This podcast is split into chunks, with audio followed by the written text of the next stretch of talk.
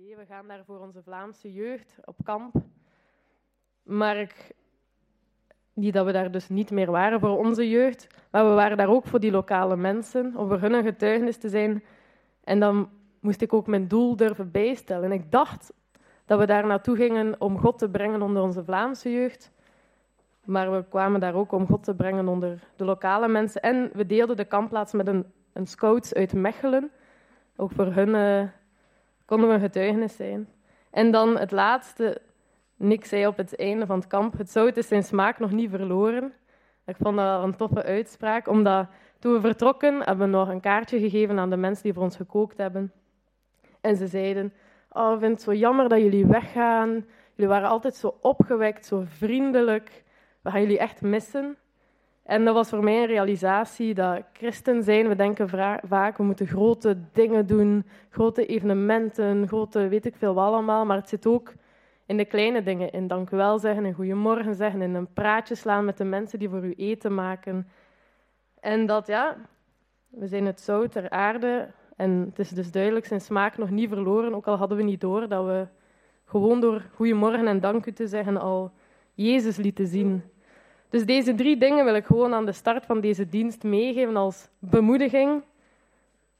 Wees gewoon vriendelijk en je laat al veel van Jezus zien. Durf je doelen bijstellen. Durf openstaan voor Gods leiding. En vertrouw erop dat Gods timing perfect is. We gaan deze dienst drie liederen zingen. Dan gaan we het kindermoment doen. Dan zingen we nog twee liederen. We hebben ook avondmaal. David van der Steen zal ons voorgaan in een preek. En dan zingen we nog een paar liederen. Maar ik zal deze dienst nog openen in gebed. Heer God, dank wel dat we deze ochtend hier weer samen mogen zijn als uw gemeente. Dank wel, God, dat we mogen weten dat uw timing perfect is. Dat u naar ons allen omkijkt en ons allemaal wilt gebruiken voor elkaar, voor mensen van wie we het misschien niet verwachten. En God, dank wel dat we mogen weten dat het zout zijn smaak nog niet is verloren en wilt ons helpen om dat ook te behouden. God wilt u genieten van onze aanbidding deze ochtend, want u verdient alle eer. Amen. Ik heb even de hulp nodig van de kindjes.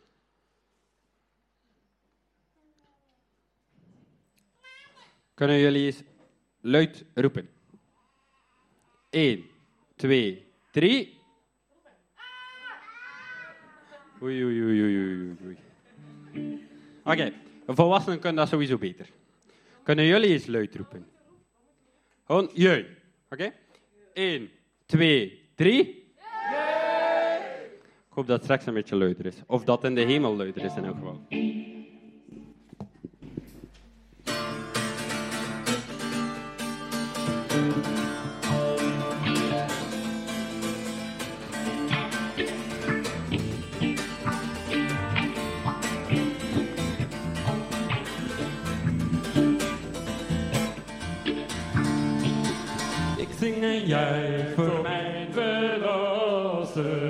Juich voor mijn verlosser. Ik zing en juich voor mijn verlosser.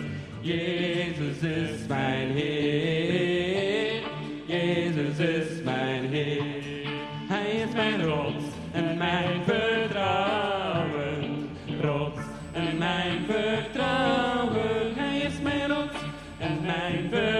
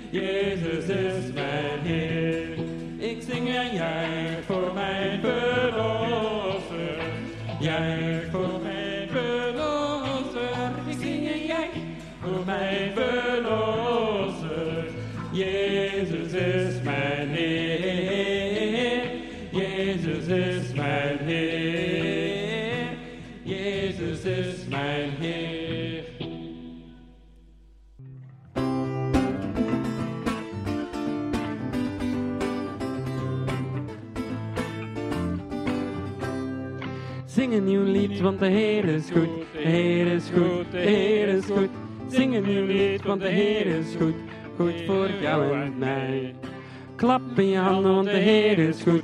De Heer is goed, de Heer is goed. Klap in je handen, want de Heer is goed. Goed voor jou en mij. Spring op van vreugde, want de Heer is goed. De Heer is goed, de Heer is goed. Spring op van vreugde, want de Heer is goed. Goed voor jou en mij. Dans in het rond, want de Heer is goed. De Heer is goed, de Heer is goed. Dans in het rond, want de Heer is goed. Goed voor jou en mij. Zing een nieuw lied, want de Heer is goed. De Heer is goed, de Heer is goed. Zing een nieuw lied, want de Heer is goed. Goed voor jou en mij.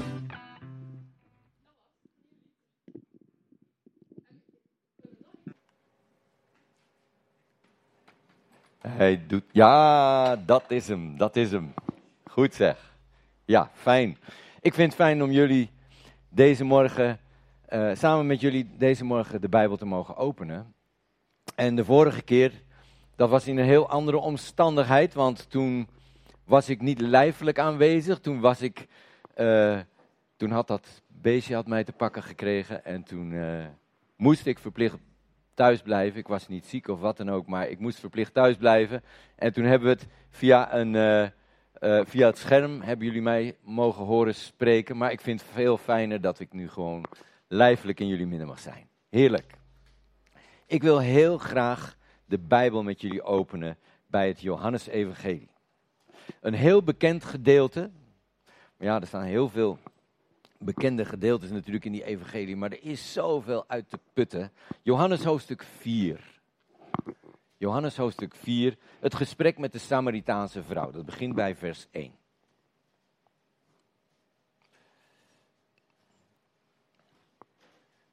Ik hoop dat iedereen het al gevonden heeft. Ja, goed, ga ik dat lezen. Het is een lang gedeelte, zeg ik er eerlijk bij. Maar ik wist niet goed waar ik het moest knippen, dus ik lees het toch maar gewoon helemaal. Toen nu de Heere vernam dat de Fariseeën gehoord hadden dat Jezus meer discipelen maakte en doopte dan Johannes, hoewel Jezus niet zelf doopte, maar zijn discipelen, verliet hij Judea en vertrok weer naar Galilea. En hij moest door Samaria gaan. Hij kwam dan in een stad van Samaria genaamd Sigar, die dicht bij het veld is dat Jacob aan zijn zoon Jozef gegeven had. Daar was de bron van Jacob. Jezus nu was vermoeid van de tocht en bleef zo bij de bron zitten. Het was ongeveer het zesde uur, dus midden op de dag. We zijn vandaag een warme dag. Toen zal het ook een warme dag geweest zijn en midden op de dag om twaalf uur, dus het zal echt warm geweest zijn. En Jezus, die gaat bij die bron zitten, vermoeid. En er kwam een vrouw uit Samaria om water te putten. En Jezus zei tot haar, geef mij te drinken. Want zijn discipelen waren naar de stad gegaan om eten te kopen. En de Samaritaanse vrouw dan zei tot hem, hoe kunt u als Jood van mij een Samaritaanse vrouw te drinken vragen, want Joden gaan niet om met Samaritanen. Jezus antwoordde en zei tot haar, indien u wist van de gave van God en wie het is die tot u zegt, geef mij te drinken, u zou het hem gevraagd hebben en hij zou u levend water hebben gegeven. Ze zei tot hem, Heere, u hebt geen emmer en de put is diep. Hoe komt u dan aan het levende water? Bent u soms meer dan onze vader Jacob, die ons de put gegeven en zelf eruit gedronken heeft met zijn zonen en zijn kudde? Jezus antwoordde en zei tot haar: Een ieder die van dit water drinkt, zal weer dorst krijgen, maar wie gedronken heeft van het water dat ik hem zal geven, zal geen dorst krijgen in eeuwigheid Maar het water dat ik hem zal geven, zal in hem worden tot een fontein van water dat springt ten eeuwige leven. De vrouw zei tot hem, Heere, geef mij dit water, opdat ik geen dorst heb en niet hierheen behoef te gaan om te putten. Jezus zei tot haar, ga heen, roep uw man en kom hier. Maar de vrouw antwoordde en zei, ik heb geen man. Jezus zei tot haar, terecht zegt u, ik heb geen man, want u hebt vijf mannen gehad en die u nu hebt is uw man niet. Hierin hebt u de waarheid gesproken. De vrouw zei tot hem, Heere, ik zie dat u een profeet bent. Onze vaderen hebben op deze berg aangebeden en uw lieden zegt dat de Jeruzalem de plaats is waar men moet aanbidden. Jezus zei tot haar, geloof mij vrouw, de uren komt dat u nog op deze berg, nog te Jeruzalem de Vader zult aanbidden. U aanbidt wat, wij, wat u niet weet, wij aanbidden wat we weten, want het heil is uit de Joden. Maar de uren komt en is nu dat de waarachtige aanbidders de Vader aanbidden zullen in geest en in waarheid. Want de Vader zoekt zulke aanbidders. God is geest en wie Hem aanbidden, moeten aanbidden in geest en in waarheid. De vrouw zei tot hem, ik weet dat de Messias komt, die Christus genoemd wordt. Wanneer die komt, zal Hij ons alles verkondigen. Jezus zei tot haar, ik die met u spreek, ben het. En daarop kwamen zijn discipelen en waren verbaasd dat hij met een vrouw in gesprek was. En toch zei niemand, wat zoekt u? Of waarom spreekt u met haar? De vrouw dan liet haar kruik staan en ging naar de stad en zei tot de mensen, kom mee en zie de, een mens die gezegd heeft alles wat ik gedaan heb. Zou deze niet de Christus zijn? Ze gingen dan de stad uit en kwamen tot hem. Intussen vroegen zijn discipelen hem zeggende, Rabbi, eet. Jezus echter zei tot hen, ik heb een spijs te eten waarvan u niet weet. De discipelen dan zeiden tot elkaar, iemand heeft hem toch niet te eten gebracht? Maar Jezus zei tot hen, mijn spijze is om de wil te doen van degene die mij gezonden heeft.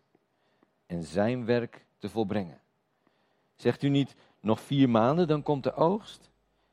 Zie, ik zeg u, sla uw ogen op en bekijk de velden, dat ze wit zijn om te oogsten. Reeds ontvangt de maaier loon en verzamelt hij vrucht en eeuwige leven, opdat de zaaier zich tegelijk met de maaier verblijden. Want hier is de spreuk waarachtig, de een zaait, de ander maait. Ik heb u uitgezonden om datgene te maaien wat u geen arbeid heeft gekost. Anderen hebben gearbeid en u hebt de vrucht van hun arbeid geplukt. En uit de stad geloofden velen van de Samaritanen in hem om het woord van de vrouw die getuigde. Hij heeft mij gezegd alles wat ik gedaan heb. Toen dan de Samaritanen tot hem kwamen, verzochten zij hem bij hen te blijven. En hij bleef daar twee dagen. En nog veel meer werden er gelovig om zijn woord. En ze zeiden tot de vrouw: We geloven niet meer om wat u zegt, want wij zelf hebben hem gehoord en weten dat deze waarlijk de heiland der wereld is. Tot zover.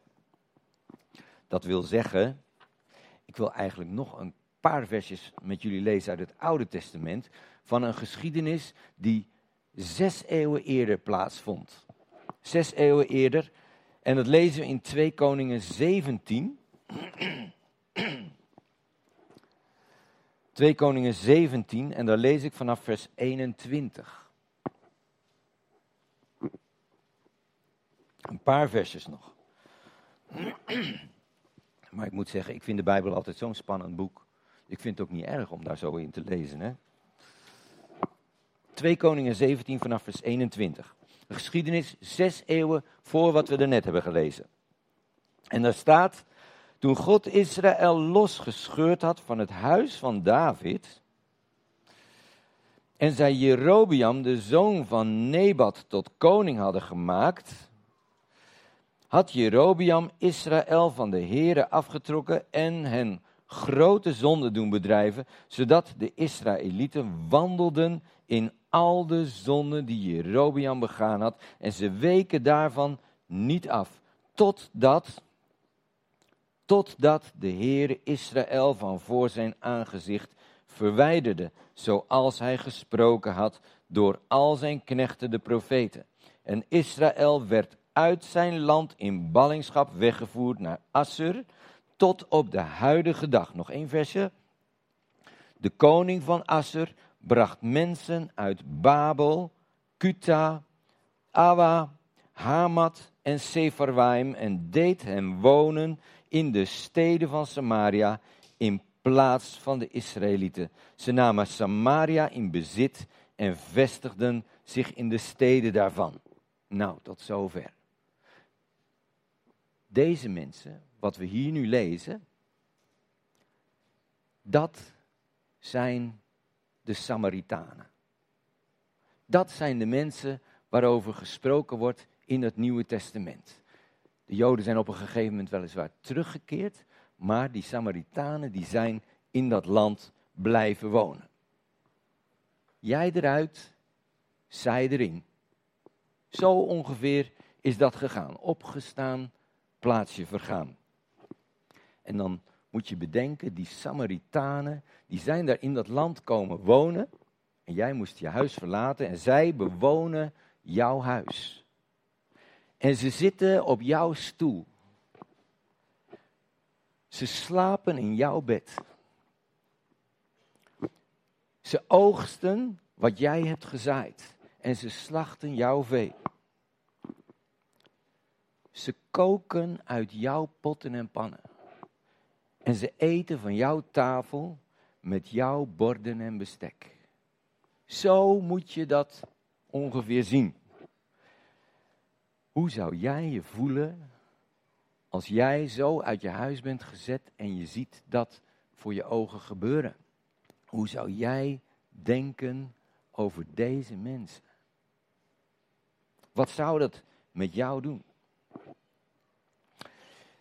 Ik herinner me een film die ik ooit heb gezien. Ik ben helaas de titel kwijt van die film. Ik weet niet meer welke film het was. Een film die ging over de Tweede Wereldoorlog. En er was een Duitse legerafdeling en die bezette op een gegeven moment een heel mooi herenhuis. Als iemand ooit weet welke film dat het is, ik hoor het graag. Want ik... Maar die bezette een heel mooi herenhuis. En dat was een huis, dat was dus eigenlijk van mensen die hadden daarvoor gespaard en die hadden dat opgebouwd. Die hadden echt er iets heel moois van gemaakt. En die bezetten dat huis en de eigenaars die mochten dus per gratie nog ergens in de kelder in een kamertje blijven zitten.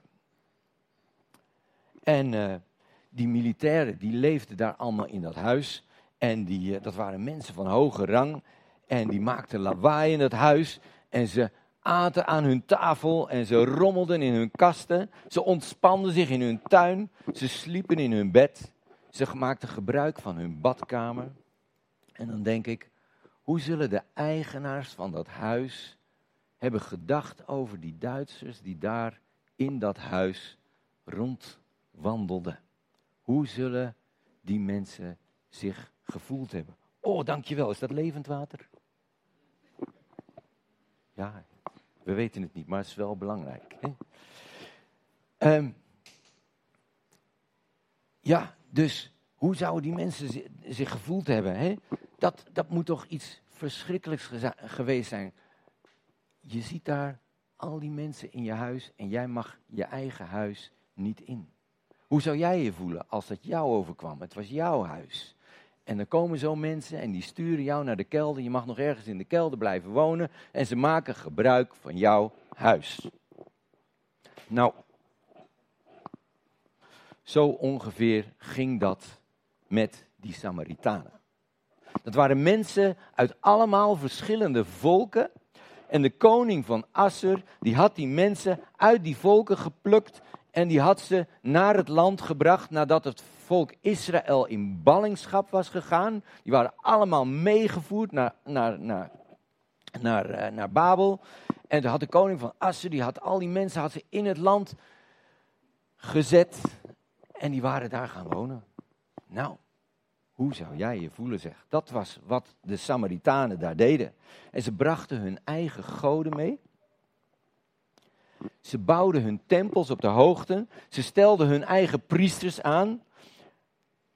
Maar ze wisten zelf helemaal niks van de God van Israël. Die kenden ze niet. Daar hadden ze niet van gehoord. Ze wisten niet wie dat was.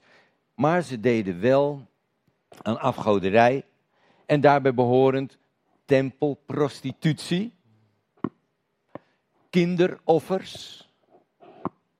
Met andere woorden, die mensen die in het land waren komen wonen, waren nog erger als de mensen die God uit het land had verdreven. Het was nog erger.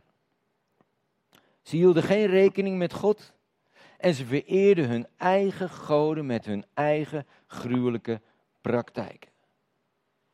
Ze offerden zelfs hun eigen kinderen. En dus staat er in 2 Koningen 17, vers 25, de eerste tijd nu dat ze daar woonden, vereerden zij de Heere niet. En daarom zond de Heere leeuwen onder hen, die sommigen van hen doden. Nou, dat was dan weer een schok voor die Samaritanen. De Heere die greep in, in die hele situatie, want dit was te erg. Die Samaritanen die hadden uh, een, een bepaalde god, die heette Asima. Dat heb ik ergens gelezen in een boekje, dus het komt niet zo uit de Bijbel. Heb ik ergens gelezen in een boekje, een god die heette Asima. En die zag eruit als een leeuw. En uh, ja, dus de Heer die zond echte leeuwen onder die Samaritanen, die sommigen van hen doden. Het was een enorme schok voor die Samaritanen. En die Samaritanen die zaten ermee mee verveeld en die dachten, wat moeten we? Die gingen naar de koning van Assur en dat hebben ze uitgelegd. En die koning van Assur, die haalt een van die priesters van het volk Israël, haalt hij terug. En die moet dan in het land aan die Samaritanen de God van Israël gaan bekendmaken. Hij moet de godsdienst van Israël gaan uitleggen. Hij moet de mensen leren hoe ze moeten offeren. Hij moet ze leren over besnijdenis. Hij moet ze leren hoe ze moeten bidden. Dus wat krijg je? Ze leren aan de ene kant om de God van Israël te vereren. Maar daarnaast vereerden ze ook hun eigen goden. Dus je kreeg een beetje een soort mengeling van twee, van een heleboel verschillende godsdiensten bij elkaar. Maar het gevolg was dat toen heel veel Joden later terugkeerden, hè, onder Ezra en Nehemia, dat kan je wel lezen in de Bijbel, hè, onder Ezra en Nehemia keerden heel veel mensen terug. Toen werd de tempel herbouwd en de muur van Jeruzalem werd herbouwd. Toen zaten daar die Samaritanen in dat land. En die Samaritanen, die zagen zichzelf als wij zijn de ware Israëlieten. Wij zijn het volk van God.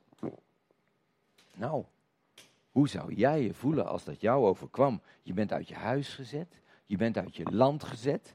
Andere mensen zijn in jou, op jouw plek gaan wonen. Ze hebben jouw bezittingen ingepikt. En dan kom je terug en dan zeggen ze ook nog eens een keertje: Wij zijn het ware volk van God en niet jullie. Dat moet toch heel heftig zijn? Maar laten we het eens een klein beetje dichterbij brengen. Gewoon even naar onszelf kijken. Misschien ben jij ook wel in een situatie dat je gekwetst bent op de een of andere manier. Dat, uh, dat je moet toegeven, er zit iemand op mijn stoel. Ik ben gepasseerd door mensen. Misschien wel door je eigen baas. Of door een collega. Of door je familie. Of misschien wel door mensen die ooit je eigen vrienden waren. En dat je denkt, ik had zo graag daar willen staan. Ik had zo graag dat willen zijn. Ik had zo op dat postje gehoopt. Ik had zo graag dat willen hebben. Wat doet het met jouw gevoel? Kan je zoiets gemakkelijk van je afzetten? Kan je zoiets gemakkelijk wegduwen? Nou, zo moet je dat ongeveer zien, die situatie tussen die Joden en Samaritanen. En er is altijd een soort vete tussen die Joden en die Samaritanen blijven bestaan. Er bestaan vandaag de dag nog altijd Samaritanen. Het is weliswaar een hele kleine minderheid. In het jaar 1917 Dus tijdens de Eerste Wereldoorlog, toen waren er nog maar 146 Samaritanen op de hele wereld. Dat is maar een heel klein groepje. 146 Samaritanen. Vandaag de dag zijn het er ietsje meer, ongeveer 800. Maar ze waren ooit met 3 miljoen. En ze zeggen van zichzelf: Wij zijn de oorsprong van het Israëlische volk. Wij zijn de erfgenamen van het koninkrijk Israël. Ze noemen zichzelf de Shomerim, de behoeders van de Torah. En ze geloven dat de Messias terugkomt op de berg Gerizim. En ze zeggen, wij zijn de uitverkoren. Nou, je kan je voorstellen dat dat toch conflict geeft tussen die Joden en die Samaritanen. Nog altijd is dat een spanningsveld. Je kan je voorstellen dat er dan, dat, dan als je dat in je achterhoofd hebt, dat die, die vrouw tegen Jezus zegt: Hoe kunt u als Jood van mij, een Samaritaanse vrouw, te drinken vragen? Want Joden gaan niet om met Samaritanen. En daar waren ze heel principieel in. En dat was wederzijds. Joden gaan niet om met Samaritanen, Samaritanen gaan niet om met Joden. Ze zagen elkaar als een soort plagiaatvolk. Tweede rangs burgers, collaborateurs. Samaritaan, dat was een soort besmettelijke ziekte. Het woord Samaritaan was zelfs een soort scheldwoord geworden. En je ging met een grote boog om de Samaritaan heen. We kennen wel dat bekende verhaal van de barmhartige Samaritaan. Dat is wel bekend, hè? Die, mannen, eh, die man die daar half dood aan de kant van de weg ligt.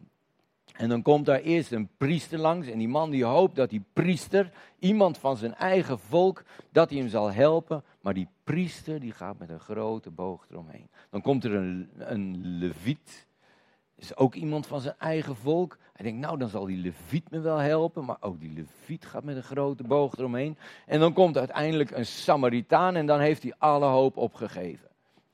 Maar die Samaritaan, die helpt hem. En dat is eigenlijk de omgekeerde wereld in, uh, in Israël. Zo kan je het eigenlijk niet stellen. Maar zo ging dat. Nou, ik wil iets tekenen op dat bord. Vandaar dat ik met dit ding loop, want dat is dan iets gemakkelijker. Iets wat waarschijnlijk voor de meesten wel herkenbaar is.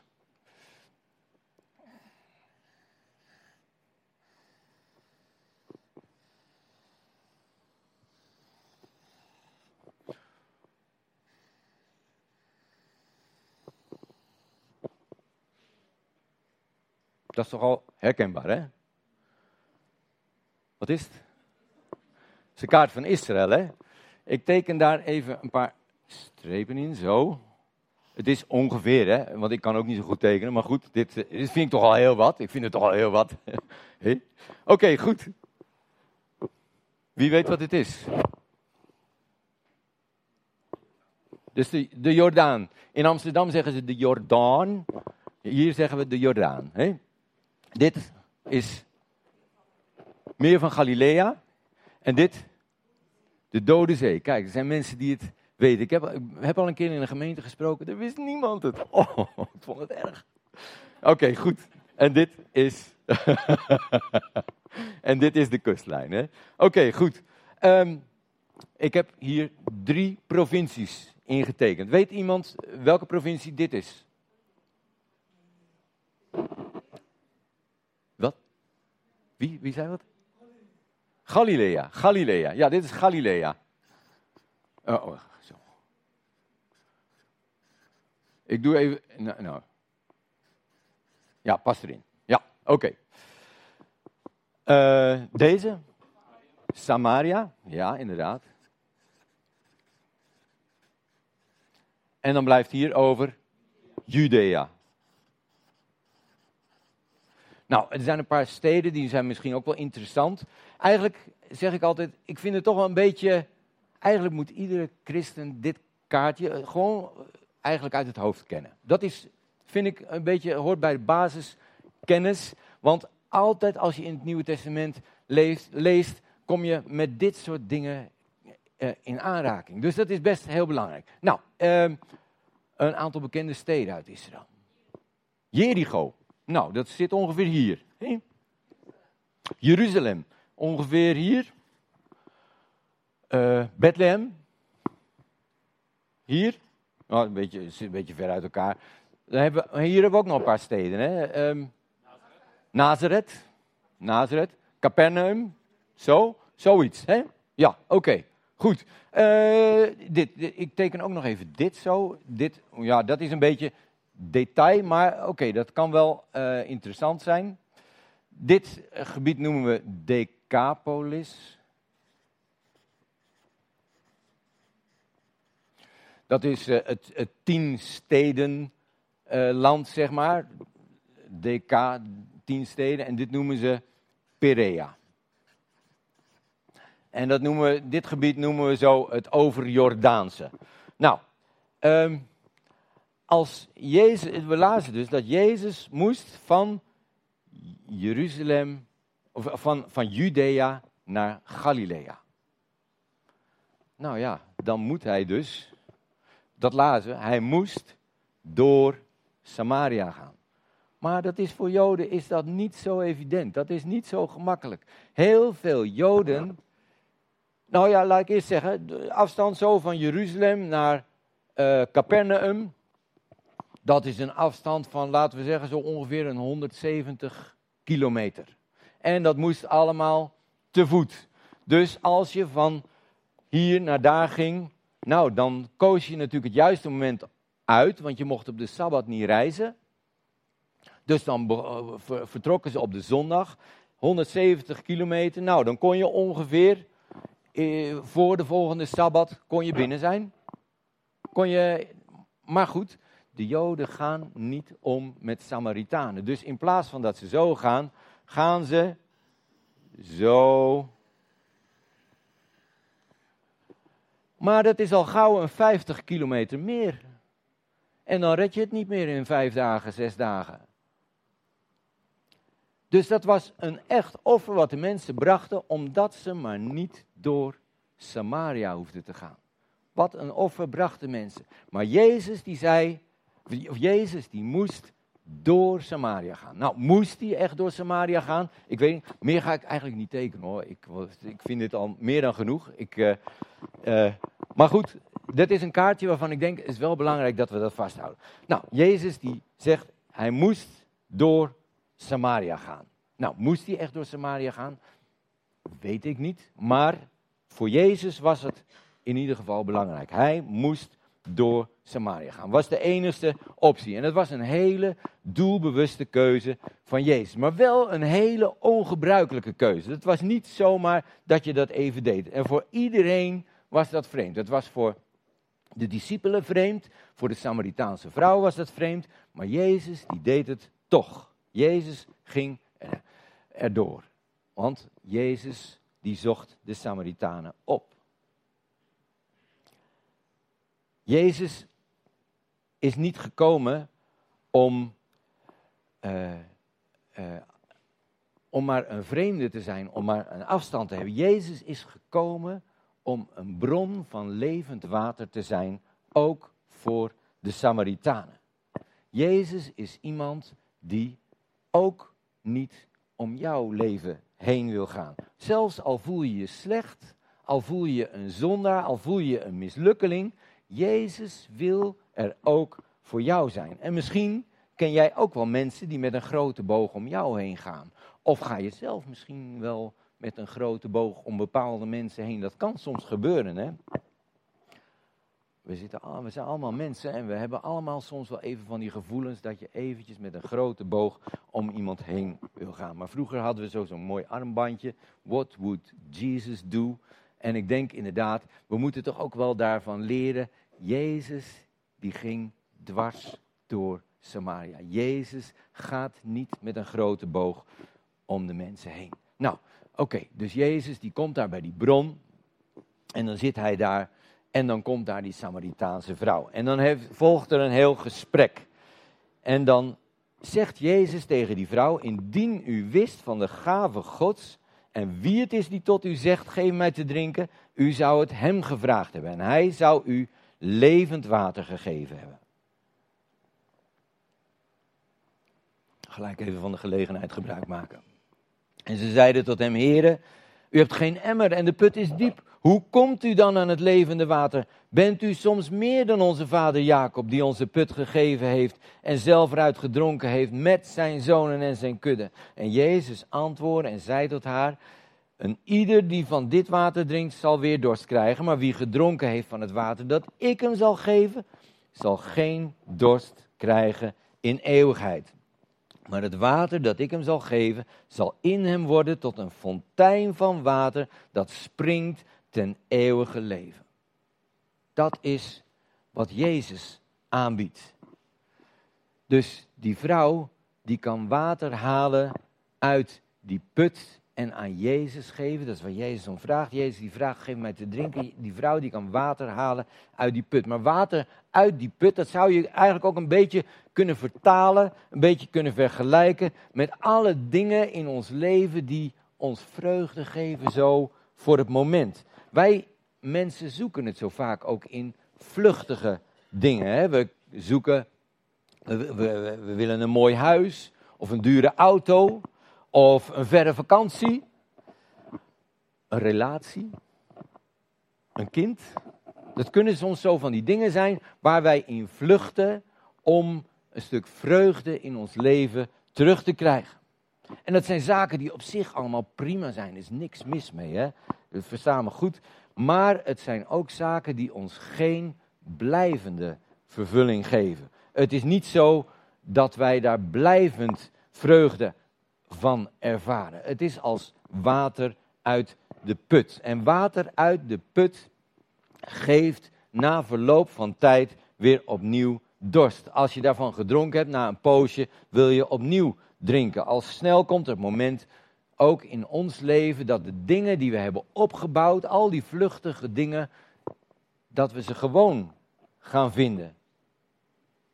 Dat mooie huis, we zijn het gewoon gaan vinden. We zien het eigenlijk al niet eens meer. Mijn vrouw en ik, wij hebben een huis verbouwd.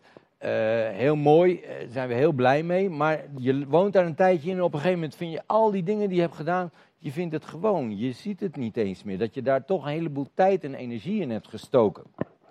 Kan je gewoon gaan vinden. Of erger nog, het kan zelfs zijn dat je de keerzijde ervan ziet. Dat je ineens iets gaat zien van, ja, dit is wel zo leuk geweest. Maar er zit ook een andere kant aan het verhaal.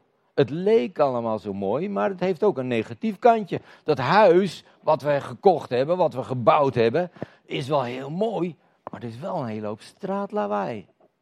Dat kan zomaar. Of die vakantie, ja, dat was wel een hele mooie vakantie. Het was wel heel leuk wat we allemaal gezien hebben, maar ik kon toch maar niet wennen aan dat eten. Of die partner, wel heel leuk, maar die heeft toch ook bepaalde trekjes die ik niet zo leuk vind. Ook dat kan gebeuren. En wat doen we dan? Gaan we dan, net als die Samaritaanse vrouw, dan maar weer inruilen? Die vrouw die had vijf mannen gehad en die ze nu had, was haar man niet. Vijf mannen ingeruild. Gaan wij ook inruilen op het moment dat we weer opnieuw dorst krijgen, op het moment dat het ons weer begint te vervelen, of op het moment dat we negatieve kantjes gaan zien. Nog een mooier huis, nog een duurdere vakantie, nog een duurdere auto, nog een andere relatie, of nog een kind, hè, om maar even een paar dingen te noemen. Water uit de put geeft op een gegeven moment weer dorst. Maar daartegenover spreekt Jezus dan over het water wat Hij wil geven. En wat in ons zal worden tot een fontein die springt tot eeuwig leven. Het water wat Jezus ons wil geven, mag ons blijvende vreugde geven. Het mag ons werkelijk vrijmaken. Nou, we weten allemaal, water kost eigenlijk vrijwel niks. Hè? Je draait de kraan open en je hebt water. Of je doet een fles open en je hebt water. Of je haalt het uit een bron of uit een rivier en het water is gratis. Maar als je nou een hele dag in een snikhete woestijn hebt rondgewandeld. En we hebben nu uh, hete dagen hier. Dus we hebben ook wel, denk ik, allemaal veel water gedronken. Maar als je nou een hele dag in een snikhete woestijn hebt rondgewandeld. En je hebt één fles water bij je gehad. En die fles is inmiddels helemaal leeg. En je wandelt daar maar door die woestijn. En het eind is nog niet in zicht. Op dat moment verlang je niet naar een duurdere auto. En je verlangt ook niet naar een mooi huis of naar veel geld op de bank. Op dat moment verlang je alleen maar naar water. En zo is het ook met datgene wat Jezus wil geven aan ons. Iets wat op geen enkele andere manier mogelijk is. Maar Jezus wil ons leven vullen met levend water. Water wat in ons gaat springen als een fontein. Water wat ons leven blijvend mag vervullen. En daarom was voor Jezus die reis door Samaria zo ongelooflijk belangrijk. Het was een doelbewuste reis omdat Jezus ernaar verlangde om aan die Samaritanen levend water te schenken. Jezus wilde leven brengen. Johannes 8, vers 36, daar zegt Jezus, wanneer dan de Zoon u vrijgemaakt heeft, zult u werkelijk vrij zijn. Zo belangrijk. Jezus wil echt leven brengen. Heeft het leven jou gebracht? Heeft het leven u gebracht waar je op gehoopt had? Ben jij gelukkig met je leven? Heeft het leven jou gebracht waar jij op gehoopt had? Waar is jouw leven op gebouwd? Waar is je leven op gebaseerd? Wat is de bron waarmee jij jouw leven vult?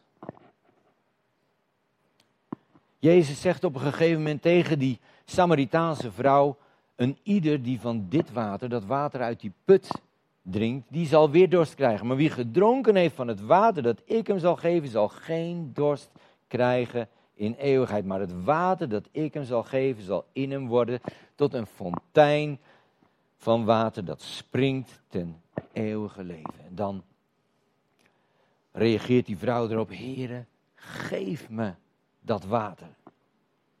Opdat ik geen dorst heb en niet hierheen behoef te gaan om te putten. En Jezus zegt tot haar, ga heen, roep uw man en kom hier. En die vrouw antwoordt, ik heb geen man. En Jezus zegt tot haar terecht, zegt u, ik heb geen man, want u hebt vijf mannen gehad en die u nu hebt, is uw man niet. Hierin hebt u de waarheid gesproken. Vijf mannen ingeruild. Water uit de put. Vijf keer opnieuw dorst gekregen. Het was niet genoeg. Het was niet voldoende.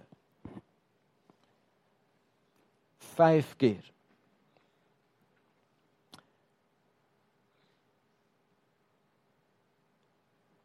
Maar Jezus die prikt dwars door haar leven heen. Jezus die kent haar hart en hij kent haar gedachten. En juist dat heeft ertoe geleid dat deze vrouw helemaal weer vrij mocht zijn. Dat werd haar bevrijding. Dat was nodig om volledig als een bevrijd mens nieuw leven te kunnen ontvangen. Levend water. Maar wat komt Jezus tegen als hij door jouw leven heen prikt? En als hij in jouw hart kan kijken. Wat zijn jouw verborgen kantjes? En welke verborgen kantjes houden ons gevangen? Jezus kent ook jouw hart en ook jouw gedachten. En hij wil zo graag, niet om te kwetsen, niet om pijn te doen, maar hij wil zo graag ook daar dwars doorheen prikken. Alleen maar om werkelijk vrij te maken. We hadden vroeger een buurman, een jaar of wat terug, hadden we een buurman die erg ziek was. En die is een tijdje geleden gestorven, die man. Maar die man die had elke dag pijn. En hij liep met een stok en zijn huis was een grote puinhoop en het stonk. En hij had met niemand contact. En hij weigerde ook elke hulp, ook elke medische hulp. En hij heeft erg lang gesukkeld, maar hij weigerde elke hulp. Hij wilde alles zelf oplossen. Ook die dingen die hij helemaal niet zelf kon oplossen. Maar hij wilde alles zelf oplossen. En uiteindelijk is deze man gestorven. Maar ik denk, ik weet het natuurlijk niet zeker, maar ik denk dat deze man nog had geleefd als hij eerlijk hulp had aanvaard. En soms is dat ook nodig. Vaak is dat nodig. We hebben elkaar nodig. Daar zijn we mensen voor. We zijn mensen die hulp moeten aanvaarden van elkaar en bovenal van God. Maar deze man was bang voor de pijn. Hij was bang voor de confrontatie. Hij was te trots, ik weet het niet, maar het is verkeerd gegaan. Maar soms hebben ook wij een korte pijn in ons leven nodig om werkelijk tot genezing te komen. Zo is het ook met ons leven. Soms moeten we gewoon toelaten dat Jezus, of misschien wel gewoon iemand uit ons midden, iemand anders, eens een keer dwars door je leven heen prikt. Vragen begint te stellen. Je wijst op een valkuil of wijst op fouten. Mag Jezus door jouw leven heen prikken? En durven wij ook af en toe misschien eens een keertje bij een ander door te prikken? In het leven van anderen. Want dat hebben we zo nodig om te groeien, om echt sterker te worden. Om anderen te helpen om tot genezing te komen. Jezus wil zo graag echt doorprikken. En durven wij dat ook bij elkaar?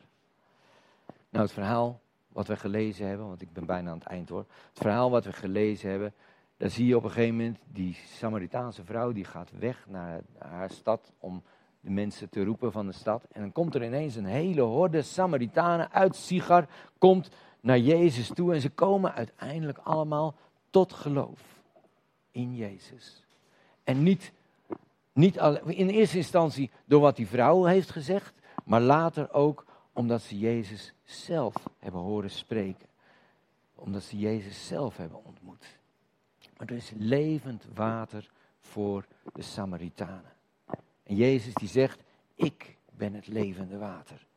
Ik wil zo graag jouw leven vullen met liefde, met blijdschap, met vrede. Ik wil jouw leven vullen met water wat het diepste van jouw ziel raakt. Ik wil jouw leven vullen met water wat alles wat jij hebt opgebouwd in je leven uiteindelijk doet vervagen. Maar ik wil jou water geven wat nooit meer weggaat. Water wat je voert naar het hart van God, die een vader ook voor jou wil zijn. Bij Jezus zijn de rollen omgedraaid. Jezus is iemand die ziet de Samaritaan wel staan. En hij zegt later, zelfs tegen zijn discipelen, in uh, Matthäus 8, uh, in Handelingen 1, sorry. U zult kracht ontvangen wanneer de Heilige Geest over u komt en u zult mijn getuige zijn. Te Jeruzalem en in geheel Judea en Samaria en tot het uiterste der aarde. Dat is wat Jezus opdraagt. De Samaritanen krijgen een heel bijzondere plaats in het leven en in het onderwijs van Jezus. Er is geen veroordeling bij Jezus voor die Samaritanen. En later in handelingen 9, de handelingen 8 en 9, dan kan je lezen dat Filippus die gaat naar de Samaritanen toe en die begint daar te prediken en dan komen er heel veel Samaritanen tot geloof en er ontstaat zelfs een gemeente daar bij die Samaritanen. Het groeit daar echt. God is ook aan het werk onder die Samaritanen. En God is ook aan het werk hier in België. God is ook aan het werk in onze levens. En hoe zal God naar jou kijken? En hoe kijken wij naar onze naast? Nou, ik hoop dat dat ons mag bewegen om niet zomaar achterloos aan mensen voorbij te gaan. Jezus houdt van ieder mens. En Jezus gaat niet met een grote boog om mensen heen. Laten wij dat ook niet doen, maar laten we onze ogen richten op elkaar. En laten we onze ogen richten op Hem. Dat is zo belangrijk. Zullen we nog samen de Heer danken? Heer Jezus, wat is dat geweldig. Dat we U zo mogen kennen als iemand die niet met een grote boog om ons heen gaat. Zelfs al is er misschien van alles mis met ons leven. Zelfs al is er misschien van alles wat scheef zit. Is er van alles waarin we verkeerde keuzes hebben gemaakt en hebben we onherstelbare fouten gemaakt in ons leven. Heer Jezus, wat is het geweldig dat u niet met een grote boog om ons heen gaat. Nee, u zoekt ons op met het verlangen om ons leven te vullen met uw levend water. Wat zoveel rijker is als al dat water uit de put. U wilt ons leven vullen met vrede, met blijdschap, met dankbaarheid. Veel groter, veel rijker dan alles wat wij in ons leven hebben opgebouwd. En daar wil ik u zo voor danken. Heer Jezus, ik bid om een zegen over ieder van ons zoals we hier zitten. Dat we dat mogen ervaren. En geef dat ook onze harten er echt op gericht mogen zijn. Om u te eren, om onze naasten te zien zitten. En om onze naasten op te zoeken, van elkaar te houden. En voor elkaar te zijn, ons over elkaar te ontfermen. En misschien, als het nodig is, ook eens een keertje door te prikken als er iets niet goed zit. Zodat we dingen kunnen opruimen en zodat Jezus ons leven kan vullen met zijn levende water. Dat is wat we verlangen. Zegen ons daarmee in Jezus' naam. Amen. Amen.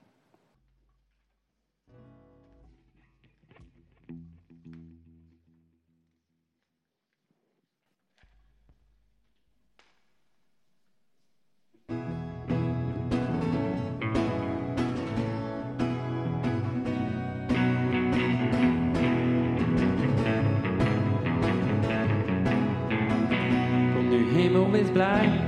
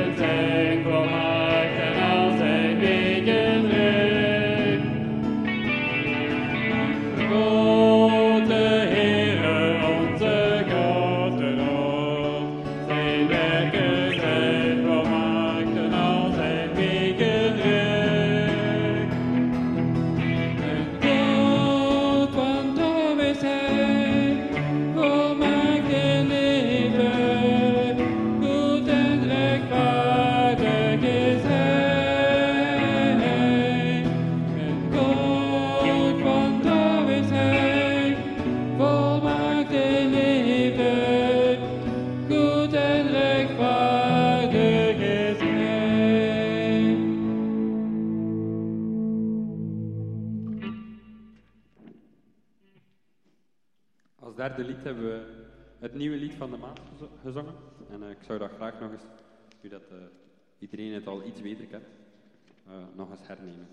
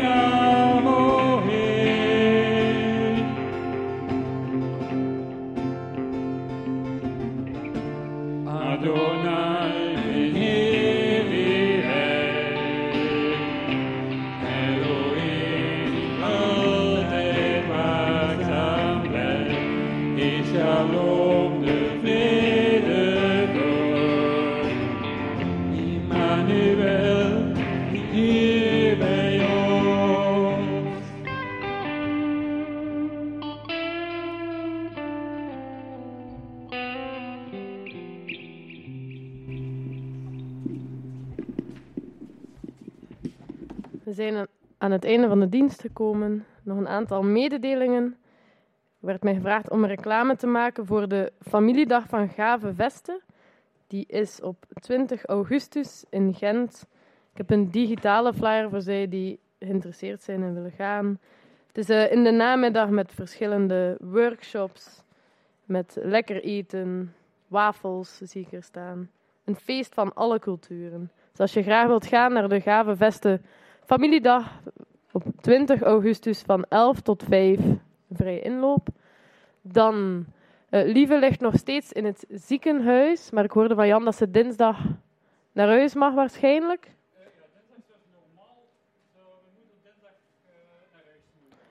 En ze herstelt wel goed, gezien de omstandigheden.